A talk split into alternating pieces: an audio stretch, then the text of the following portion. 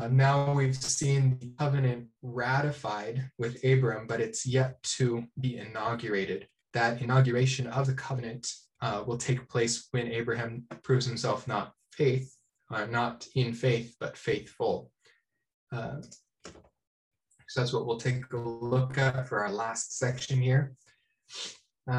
So Johnson says here the second stage refers to covenant inauguration, which confronted Abram with his responsibility to walk before the Lord in blameless fashion.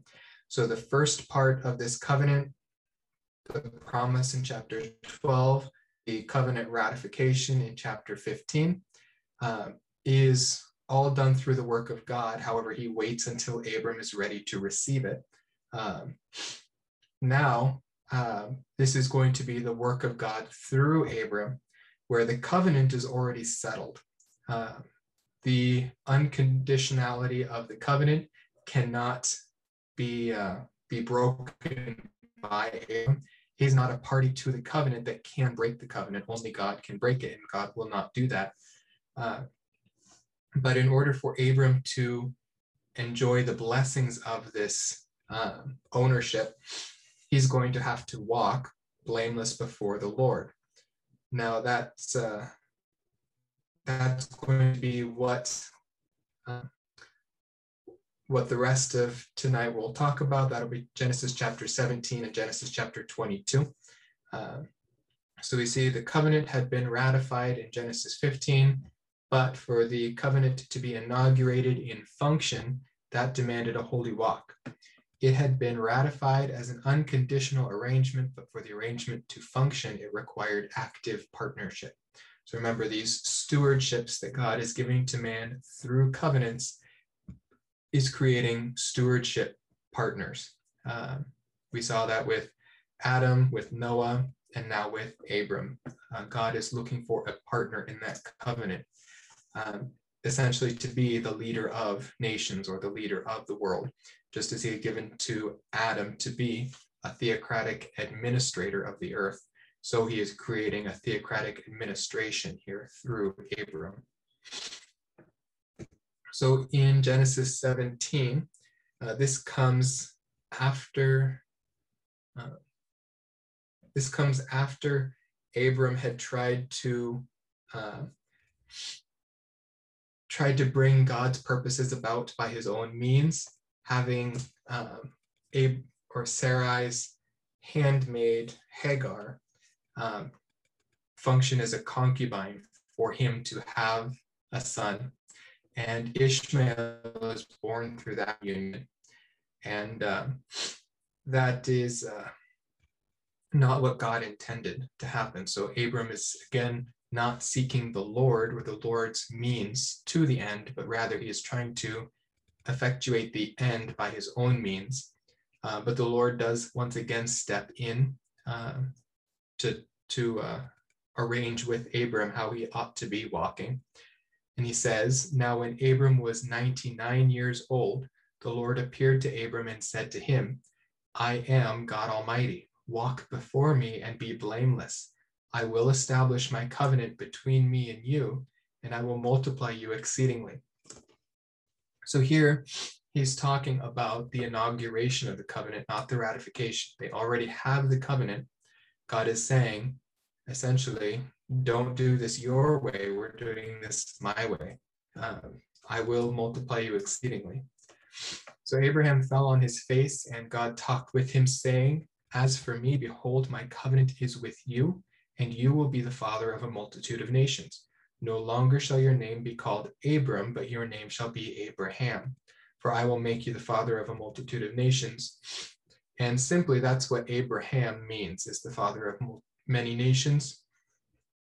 Uh, some have pointed out that the uh, the hey here, the H, um, is in the Hebrew the same um, letter for um, like Holy Ghost, Spirit, Wind, so that some point here and say it's it's uh, Abram coming to life in faith.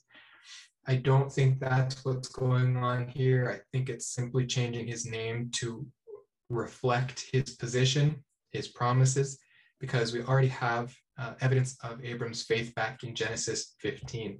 Um, so God is changing his name to reflect the promise of God, the surety that God will bring about that promise, because as of yet, Abram only has one son, and it's not a son by Sarah. So this multitude of nations to him might sound at this point still a little crazy. And in fact, Abram and Sarah are both guilty of laughing at God when he uh, promises them uh, that they would be uh, fruitful because Sarai at this point is 89 and Abram is 99 and Sarah has been barren her entire life. But anyways, uh, God continues, I have made you exceedingly fruitful and I will make nations of you and kings will come forth from you. I will establish my covenant between me and you and your descendants after you throughout their generations for an everlasting covenant to be God to you and to your descendants after you. So this has been added here to be God to you and to your descendants after you. That will become a primary function of the Mosaic covenant and the new covenant. But here is the first time it's been added to the promise given to Abram that he would specifically be the God of him and his children. And that's why we see uh, God often referred to as the God of Abram, Isaac, and Jacob. He continues, I will give to you and to your descendants after you the land of your sojournings and the land of Canaan for an everlasting possession, and I will be their God. So at this point, uh, it's hard for God to be any clearer with Abram what exactly he will uh, bring about through his line, what exactly he is promising. Uh,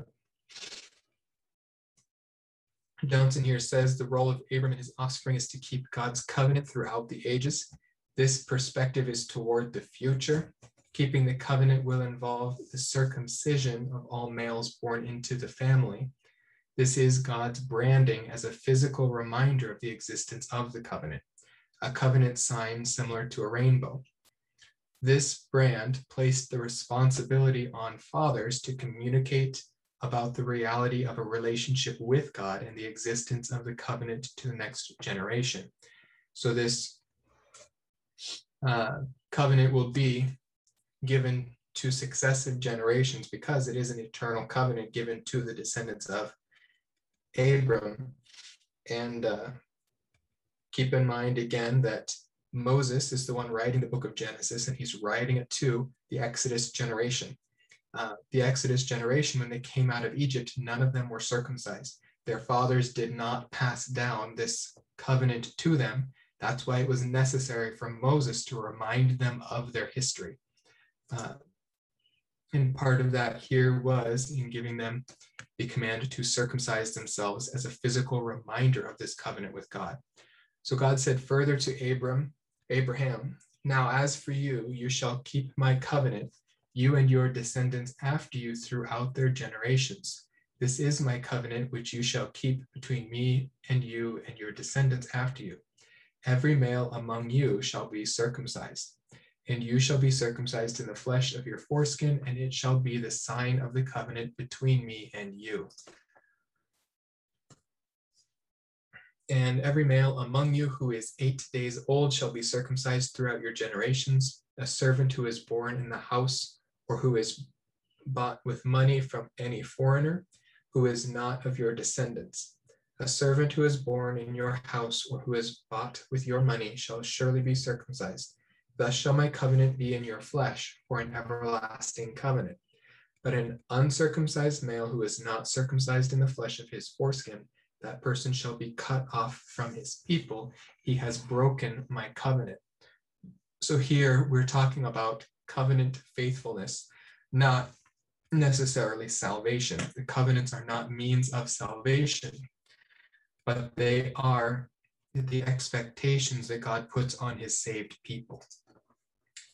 And Abram said to God, Oh, that Ishmael might live before you. But God said, No, but Sarah, your wife, will bear you a son, and you shall call his name Isaac, and I will establish my covenant with him for an everlasting covenant for his descendants after him. So now, just as we watch this progression of the promised seed go from Abram to, or Adam to Seth, down to Noah and his son Shem, then to Terah to Noah. Now we've seen it going. Um, we're from Terah to Abram. Now we've seen it going to Isaac. So God is promising this specifically in conjunction with Sarah, that not just Abram seed, but also the seed coming from Sarah uh, would have the same blessing. So he's drawing Sarah into this covenant as well now to establish absolutely that this will be the physical seed of Abram with his wife Sarah. So here Johnson says a similar promise is given to both Abram and Sarah, since the two are mentioned with respect to a father and a mother. It is improbable that spiritual offspring of Abram are intended. That's because spiritual children are, are spoken of in terms of Abram's spiritual children, but never Sarah's spiritual children. Sometimes the descendants of Abram, the promises given to Abram, are dismissed and said, well, that's to his spiritual offspring. That can't be true because Sarah is brought into this covenant and it's to a physical descendant. So you could even look at it as the physical descendant of Sarah, the spiritual descendant of Abram. Both of those truths need to be uh, functioning together in order for the covenant to function in Abram's descendants. So it is improbable that spiritual offspring of Abraham are intended here. Isaac, the son of Sarah, shall be the offspring with whom God will maintain his covenant. Thus, covenant partnership is narrower than merely physical descent. Rather, covenant partnership refers to both physical and spiritual descent. Thus, a boundary is set in context that only physical and spiritual offspring will be included in the full covenant blessing. The path from faith to faithfulness progresses, but not always smoothly. This is Johnson kind of summarizing where we've been from 12 to, to 17. There are faithless relapses when faith slips into scheming, at the brink of Isaac's birth story, here is the very promise, but it's in jeopardy, traded away for personal safety. Uh, it is ever to be fulfilled, it will owe very little to man. Or if it is ever to be fulfilled, it will owe very little to man. Yet the Lord delivers him as he had when he traveled to Egypt. So, what's happening here between chapter 17 and 22 uh, in chapter 20, uh, Abram again encounters someone who he lies to about Sarah's uh, relation to him. So he did this in Egypt. He does it again with a man named Abimelech, where he lies to Abimelech and says Sarah is his sister. Well, now he's been given specific revelation from God that his descendants would come through Sarah. So it is particularly problematic for Abram to take that so uh, flippantly that he would compromise that union between he and Sarah uh, in order to save his own skin. He is not thinking of God's eternal purposes through that union. Uh, so again, we see uh, a relapse in faith, but not in God's dealing with Abram. God is faithful to his side of the deal. Uh, Abram's uh, position in God is already taken care of, but whether or not Abram enjoys those blessings um, depends on his faithfulness. So Abram's faith had grown in spite of lapses to love God personally. Yet God demanded that he sacrifice his only son, whom he also loved. God's ways can be confusing. God had said that he would maintain his covenant through Isaac. And now God demanded that Isaac be sacrificed. Who did Abram love most? God or the son God had provided? Impossible demands only find their resolution in God. Now, I think that's a very important point that Johnson's bringing up here that God was specific that his covenant uh, would be fulfilled through Abram's son Isaac, not through any other son that he might have, but only through Isaac. well, now what God does is he says, all right, go in, sacrifice Isaac. Johnson brings out, I think, only half of the issue here. First, Abram does have to consider who does he love more, the God who gave him Isaac or the son who he received from God. Um, but I think even more is testing Abram's faith. God has promised that the covenant would be fulfilled through Isaac. Uh, God is bound to that covenant. He's bound to his word. It is impossible for God to lie. So, how much does Abram trust that God is who he says he is?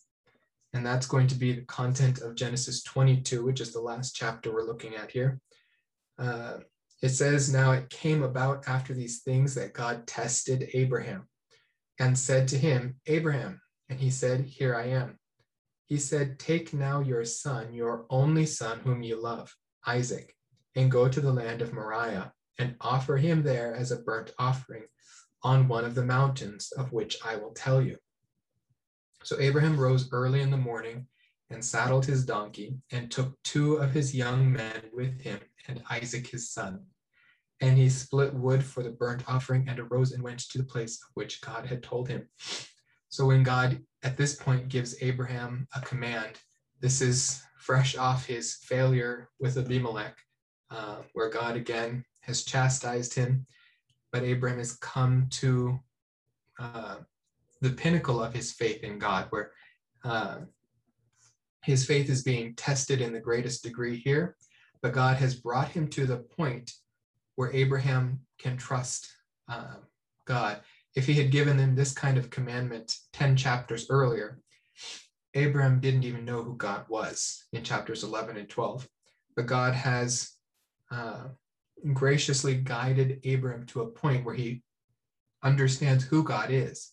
He understands that God will be faithful to his covenant in the same way he said he would be. So God asks him to sacrifice his son Isaac. Abraham knows that one way or another, God will accomplish that covenant through Isaac. Thus, Isaac must survive somehow, whether it be through resurrection or through provision. Uh, it doesn't say, but we know that Isaac uh, or that Abraham does trust that God will provide. And we see that here in verses four to six. On the third day, Abraham raised his eyes and saw the place from a distance. Abraham said to his young men, Stay here with the donkey, and I and the lad will go over there, and we will worship and return to you. So Abraham tells his servants, We are going over here to worship, and we will return to you. Uh, Abraham fully intends, or expects rather, to return with Isaac because God has promised his covenant, and God has promised his covenant through Isaac. Uh, Abraham took the wood of the burnt offering and laid it on Isaac his son, and he took in his hand the fire and the knife. So the two of them walked on together. So also uh, keep in mind that Abraham was finally given his son Isaac at the age of 100. Now, Isaac is probably less than 20 years old here. If Isaac uh, wanted to, he could very easily overpower his father. But it appears that Isaac trusts his father who trusts God. Abraham has been faithful in passing down to Isaac the word of God and the lessons of God so that Isaac trusts his father at this point, despite the fact that he is staring death in the eye. Uh, so the two of them walked on together.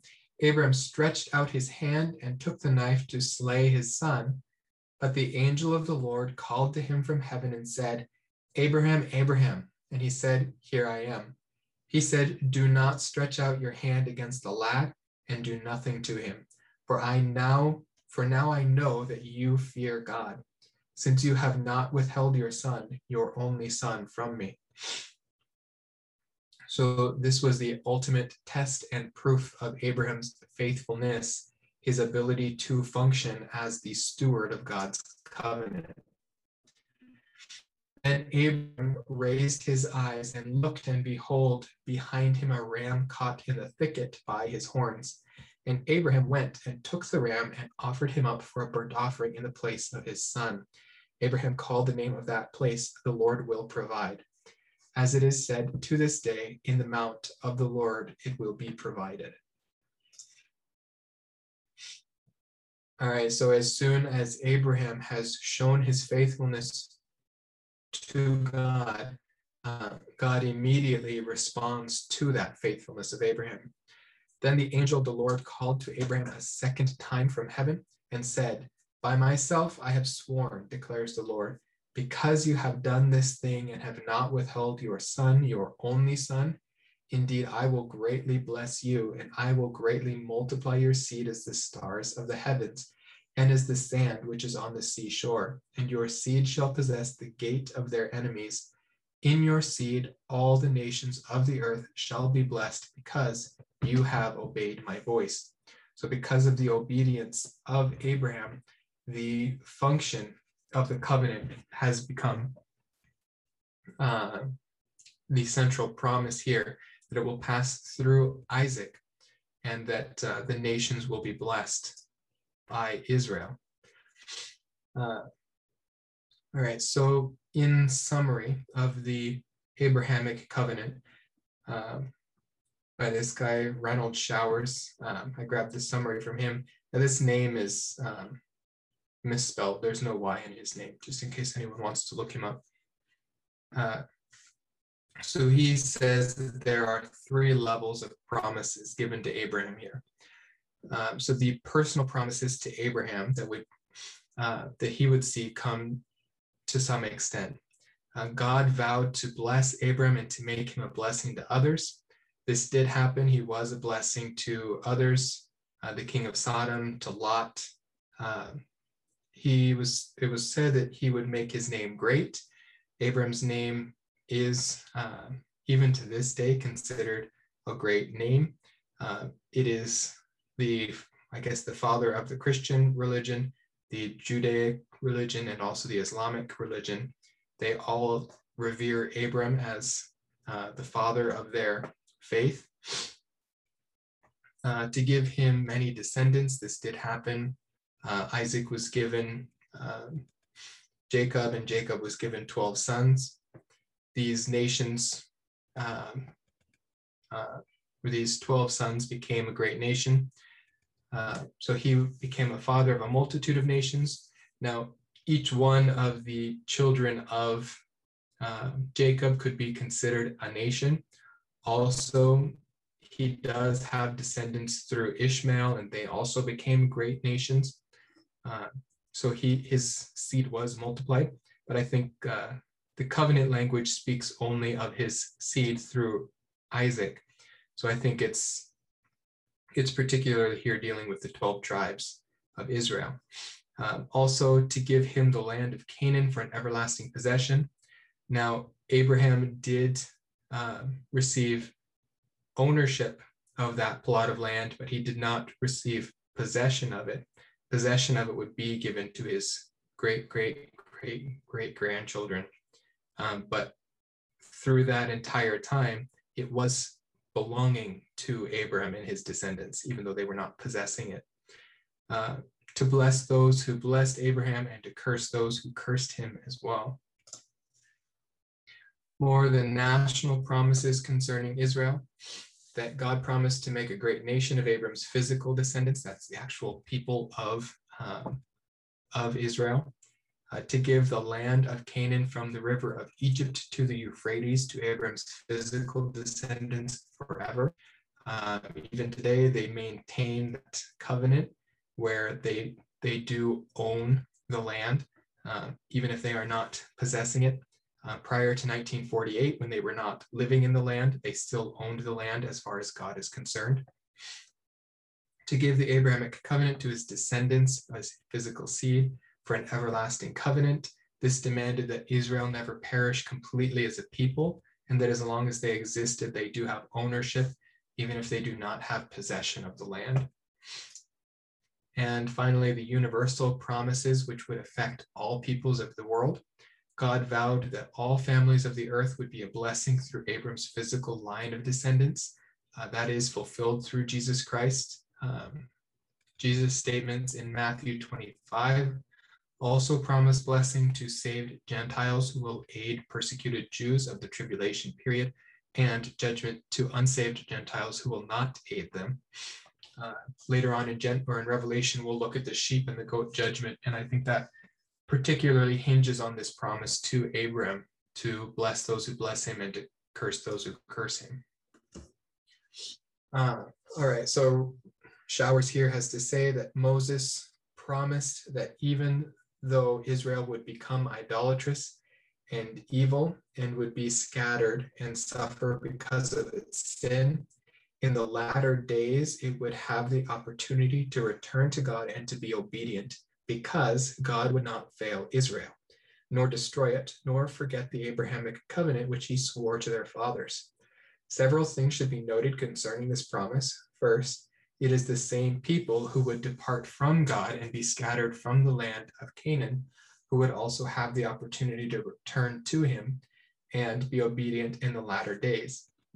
This implies that the literal nation of Israel will still exist in the latter days, and the God, that God will have a program for that nation during that period of history. Second, the Abrahamic covenant would still be in effect with the literal nation of Israel in the latter days, in spite of its idolatry, evil, and traumatic history of dispersion and suffering. So that promise from Moses comes from these verses here in Deuteronomy 4. He first uh, tells the nation that they will fall into idolatry and they will be judged by kicking them out of the land. But then he does promise that God will regather them so when you become the father of children and children's children and have remained long in the land and act corruptly and make an idol in the form of anything and do that which is evil in the sight of the Lord your God so as to provoke him to anger, I call heaven and earth to witness against you today that you will surely perish quickly from the land where you are going over the Jordan to possess it. You shall not live long in it, but will be utterly destroyed. The Lord will scatter you among the peoples, and you will be left few in number among the nations where the Lord drives you. There you will serve gods, the work of man's hands, wood and stone, which neither see nor hear nor eat nor smell. But from there you will seek the Lord your God, and you will find him if you search for him with all your heart and all your soul. When you are in distress and all these things have come upon you, in the latter days you will return to the Lord your God and listen to his voice. For the Lord your God is a compassionate God. He will not fail you nor destroy you, nor forget the covenant with your fathers, which he swore to them. So, as we go through the book of Revelation and we see um, the state of unbelief that the Jewish people are in during that final seven years. Uh, and we look today and we see the modern uh, state of Israel, how they are in unbelief. This is not foreign to Scripture. Scripture did anticipate that the nation of Israel would exist in the latter days and that they would exist not in faith, but that at the in the last days they would turn their face to the Lord and listen to his voice. And that will be the very culmination of the tribulation is when the nation of Israel will turn back to the Lord. Um, so that is what is here foreseen in Deuteronomy 4 that they would be judged by being kicked out of their land. They've been kicked out three times and returned. Um, so this is not even unprecedented that they're existing today. Um, the unprecedentedness of it might be that it was 2,000 years ago that they were kicked out and then returned. No nation has ever survived 2,000 years out of its land. Um, so it is a very unique return um, and probably just in time for the Lord's return. Uh, we're yet to know for sure. But here, uh, Renalds Showers concludes uh, by just driving home a little further the everlasting nature of this covenant. God regards the nation of Israel as the continuous owner of the land of Canaan in spite of its various dispersions from the land. God punished Israel for its sins by removing it temporarily from its own land, but he will never punish it to the extent of abolishing its ownership of that land. To do so would be to violate his promise in the Abrahamic covenant to give the land of Canaan to the fathers and the people of Israel forever. When God judged Israel by scattering it from its land after it rejected its Messiah, Jesus, he regarded that scattering as a temporary loss of occupancy, not a termination of ownership for Israel. So, uh, I guess a good illustration of this uh, I had a student in my class one day, and he was pretty upset. Um, his friends were teasing him, and so I asked him what's going on. He he very bashfully told me that his mom kicked him out of the house. Uh, so he was asking his friends if he could stay with them, and none of them would let him stay with them because they didn't want their moms knowing that they were hanging out with him because the moms talk and uh, probably aren't looking too favorably upon this one student. Well, my reaction was not to go to the administrative computer and change his address. Uh, that's that's not at all what we understand by being punished and removed from your place of um, housing. Uh, that's basically what's going on here with Israel. Their disobedience has caused God to put them out of the land but we don't understand and we shouldn't understand that they have been permanently removed from the ownership of that land. Just like when a parent kicks out their child for a time, it's a punishment. Uh, that child has not been disinherited from that household. Rather, they are uh, temporarily in uh, probation. So finally, in Romans, uh, Paul speaks about this uh, fall from grace, as it were, um, for Israel, but that it is not a permanent fall. So Paul says, I say then, God has not rejected his people, has he? May it never be, for I too am an Israelite, a descendant of Abraham of the tribe of Benjamin. God has not rejected his people whom he foreknew.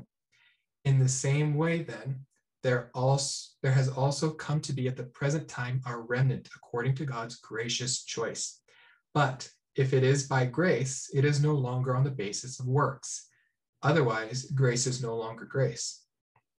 What then? What what Israel is seeking, it has not obtained. But those who were chosen obtained it, and the rest were hardened. Just as it is written, God gave them a spirit of stupor eyes to see, eyes to see not, and ears to hear not, down to this very day. And David says, Let their table become a snare and a trap, and a stumbling block and a retribution to them. Let their eyes be darkened to see not, and bend their backs forever. I say then, they did not stumble so as to fall, did they?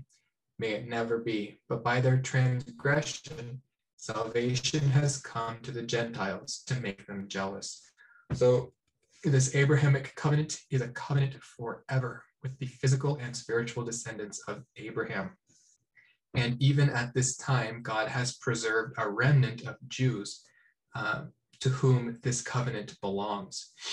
Uh, all right. So that is the Abrahamic covenant. Uh,